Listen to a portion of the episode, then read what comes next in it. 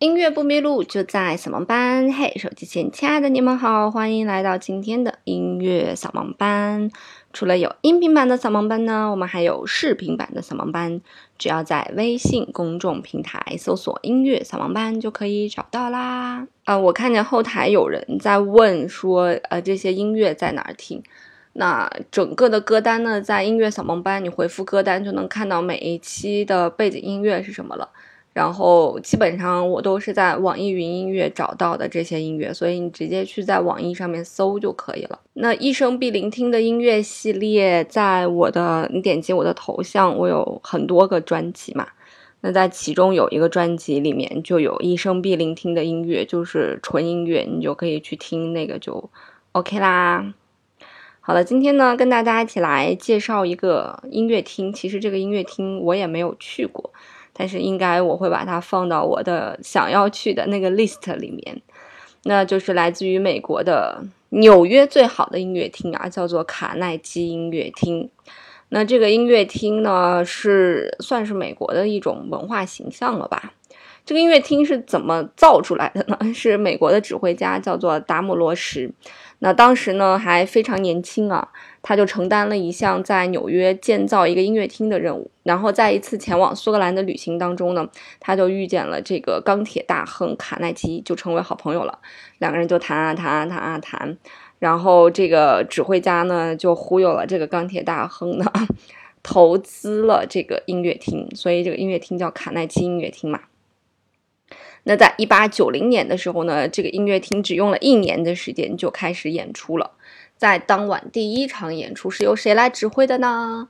由柴可夫斯基来指挥的。当时的票价是一美元。那这个音乐厅可能和其他的音乐厅更多元化一点吧，因为我其实觉得美国的音乐相较于欧洲的音乐来讲。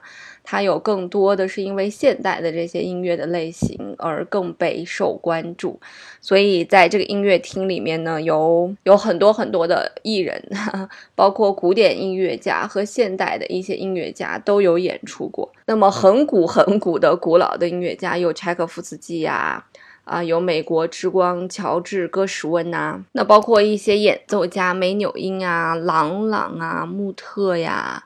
啊，包括指挥家伯恩斯坦啊，他们都登上过这个卡内基的音乐厅。那全世界的这个世界上的顶尖的十大乐团啊，伦敦爱乐、维也纳爱乐啊，然后芝加哥啊、费城啊、波士顿呐。呃，一些包括一些流行的一些乐团呐，也登上过这个音乐厅。所以有人讲说，卡耐基音乐厅有点像是那种不到长城非好汉的这种感觉。那除了古典这一趴呢，在流行这一趴当中呢，啊，像披头士啊、滚石啊，他们都登上过这个音乐厅。最近一段时间，在 YouTube 上搜卡耐基音乐厅，我居然发现2017年周立波。也在卡内基音乐厅里面开了一个这个脱口秀专场啊。总之，据我所知，现在的这些大的一些音乐厅，嗯，只要给的钱足够多，你也是可以在里面包包一场专场的。我记得很早以前，维也纳的这个金色大厅包一场专场的价钱好像是二十万吧。那这个音乐厅的地理位置比较特殊啊，它在这个中央公园的旁边，就不远。然后民间就流传了一个笑话，说我怎么样才能去卡内基音乐厅呢？然后有人回答是练习，练习，再练习。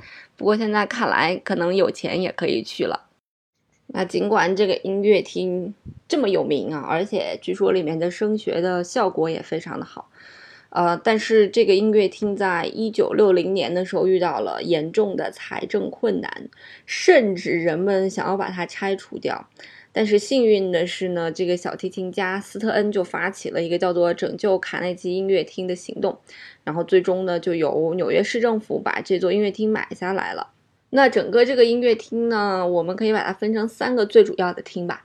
第一个就是主厅，呃，这个主厅就是所有的伟大的古典音乐家几乎都在这表演过啊，只要它建成了 出生的这些古典音乐家都在这表演过。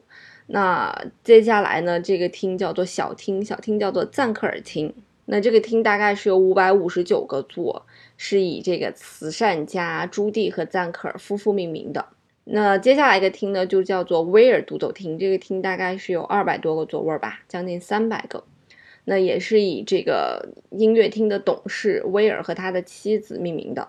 那这个主厅其实相当的宏大，大概能坐两千八百零四个人，所以是一个非常非常非常大的厅。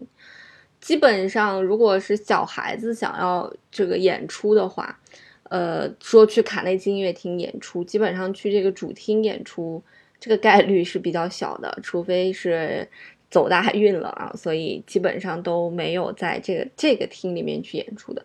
所以，如果你说啊，要是能听见说这个谁家的孩子去卡内基演出了，那么大多呢，可能都去的是那两个稍微比较小一点的这个威尔厅和赞克尔厅去演出，那这个可能性还是比较大的。如果呃你是住在纽约呀，或者一些什么新泽西呀，住在这些地方，然后你又是学学音乐的孩子，水平还 OK，然后也喜欢参加比赛。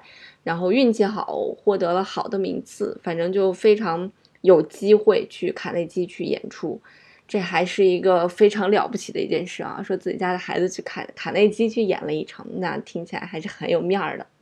但我看有一些论坛上面写，就是如果你想去演出，也是反正就是呃水平还 OK 的话，就是也是交钱就可以去演出。当然，如果是孩子们去演出，这个售票相当于相对来讲就比较困难。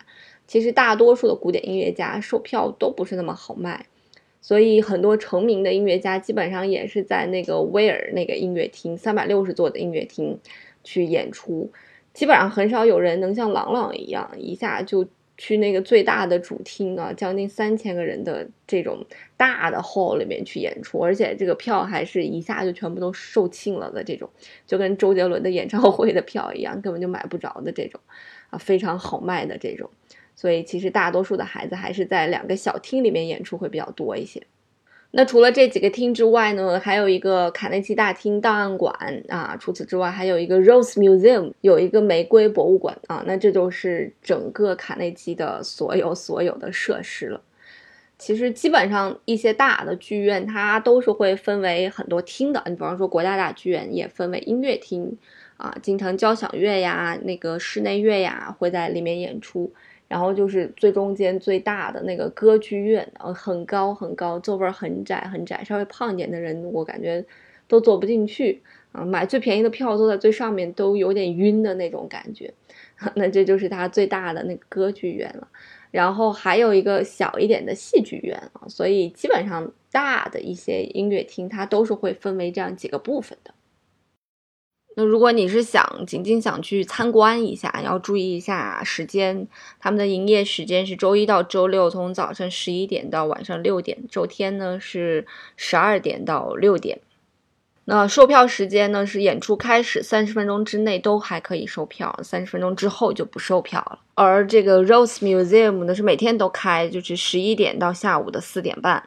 那在整个的卡内基音乐厅里面也有一些教学的一些活动，你只要。登录它的官网，其中有一项 education，你来搜索的话呢，就会有一些各种各样的活动啊，什么 young musicians educators social impact family events 都有，然后你自己去看有没有合适的，然后可以去选择参加一下。那除此之外呢，也就是它的一些演出活动了，那也是登录它的官网，你就会看到有卖票的地方，tickets and events。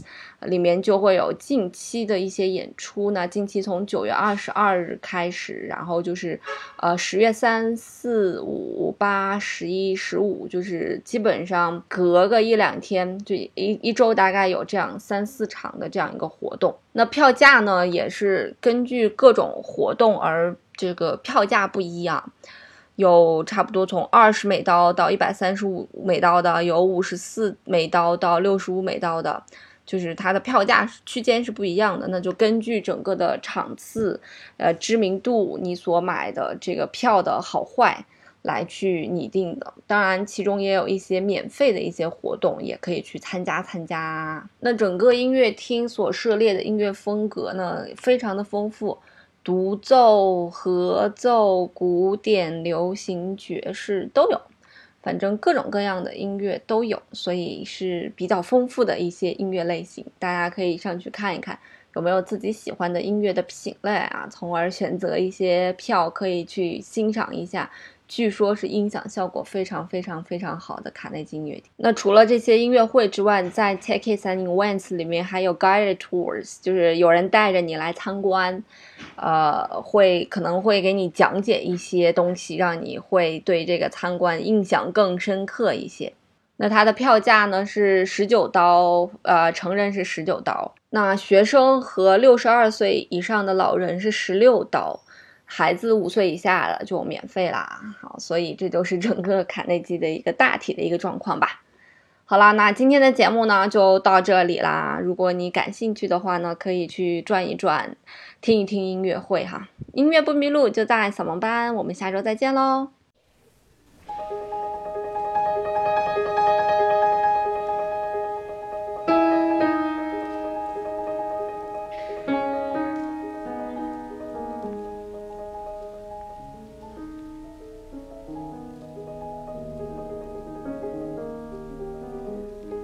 thank you